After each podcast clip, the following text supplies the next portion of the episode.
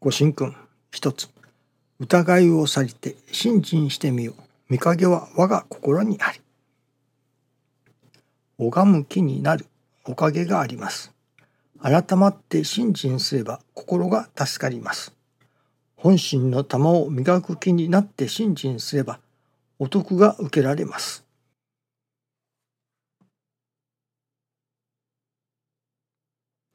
今朝いただきますのは安心のおかげをいただくということをいただきました師匠がある方のお伺いに対して誠の信心その誠の信心とは安心のおかげをいただくことですとおっしゃっておられます。誠の信心とは安心のおかげをいただくこと。またの言葉で言えば我が心のおかげとも言えるかもしれませんね。和らぎ喜ぶ我が心を目指していただこうと信心の稽古をするさせていただくそしてその教祖様は「おかげは我が心にあり」とおっしゃっておられます。その教えてくださるそれを私どもはおかげをいただくには我が心になると。我が心になればおかげがあるというふうに普通はいただきますけれども。これはおかげは我が心にありと。我が心というものがおかげなのだというふうにもいただけますね。おかげは我が心にありと。おかげは我が心だということですね。まあこれはどちらも言えることなのでしょうけれどもまあ両方をかけておられるのかもしれませんね。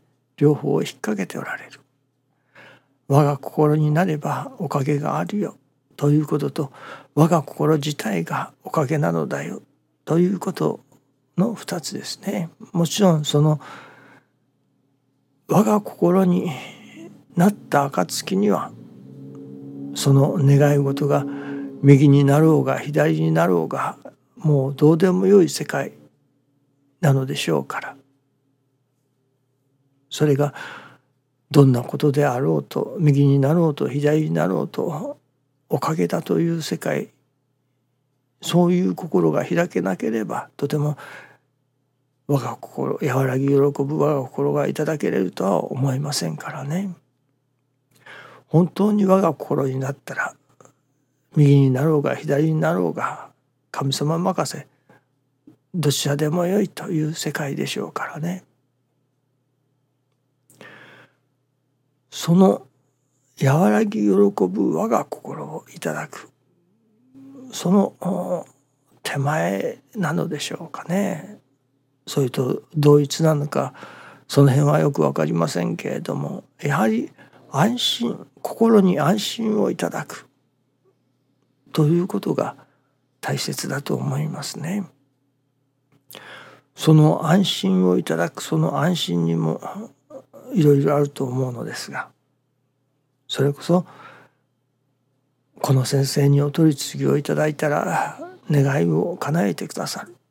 というその取り次ぎの先生に対しての信頼を得るというのでしょうかね。心の中にいただくというのでしょうか。そしていただく安心。何か問題が起こったらこの方にお願いすれば間違いない。まあ都合の良いようにというのか良いようにしてくださる。というその何と言いましょうかね。頼れる先生に出会えている。お願いすればよい。ということへの安心。というそういう安心がありますね。もう一つ安心はそれこそお願いした。そして右になろうが左になろうが安心という安心ですね。そこには右になろうが左になろうがそれこそ神様がお働きくださってあるというその神様がお働きくださるということを確信しての安心ですね。右になったから安心左になったから安心ではないあれはある先生がそれこそお取り次ぎをいただいて起きてくること良いこと悪いこと皆良いとお取り次ぎをいただかずして起きてくること良いこと悪いこと皆悪いというようなことを教えておられる先生がおられますね。お取り次ぎをいただいた後に起きてくることはそれは右であろうが左であろうがもう神様任せて大安心という安心ですね。ではその安心をいただくにはどうすればよいのかとこれはやはり本を読んだり教えを聞いたり一遍本を読んだ一遍教えをいただいてなるほどと合点がいったという程度ではそういう安心はいただけませんね。やっぱり教えを繰り返し繰り返しいただきそれこそ失敗をしながらでも教えに取り組みその後になるほどとまあ心と体で合点がいく。そういう新人体験の積み重ねお取り次ぎを願いおかげをいただく。あるいはいただかないこともある。いただかないこともあるけれども結局はおかげであったとわかる。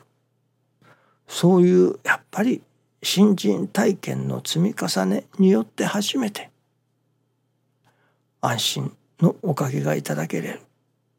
まあ神様体験というのでしょうかね。中には奇跡的な体験をすることもありましょう。日々の中に神様を感じる体験を積み重ねる。ためには成り行きを大切にする。そこには必ず神様の働きが感じさせてくださる。そのためにはやはり私どもがその感度というのでしょうかね。新人センスを磨いていく。そのあこれは神様の働きだいわゆるあこれは偶然だという偶然で終わらせるのではなくあこれは神様のお働きだと神様のお働きをお働きとして実感できれるその感性を磨いていかねばなりませんね。偶然といえば偶然だし神様のお働きといただけば間違いなく神様のお働きなのですからそういうやはり信心の稽古の積み重ねによって初めて安心の心がいただけれるまあ安心のおかげがいただけれるそして我が心というおかげがいただけれるということになりますね。どうぞよろしくお願いいたします。ありがとうございます。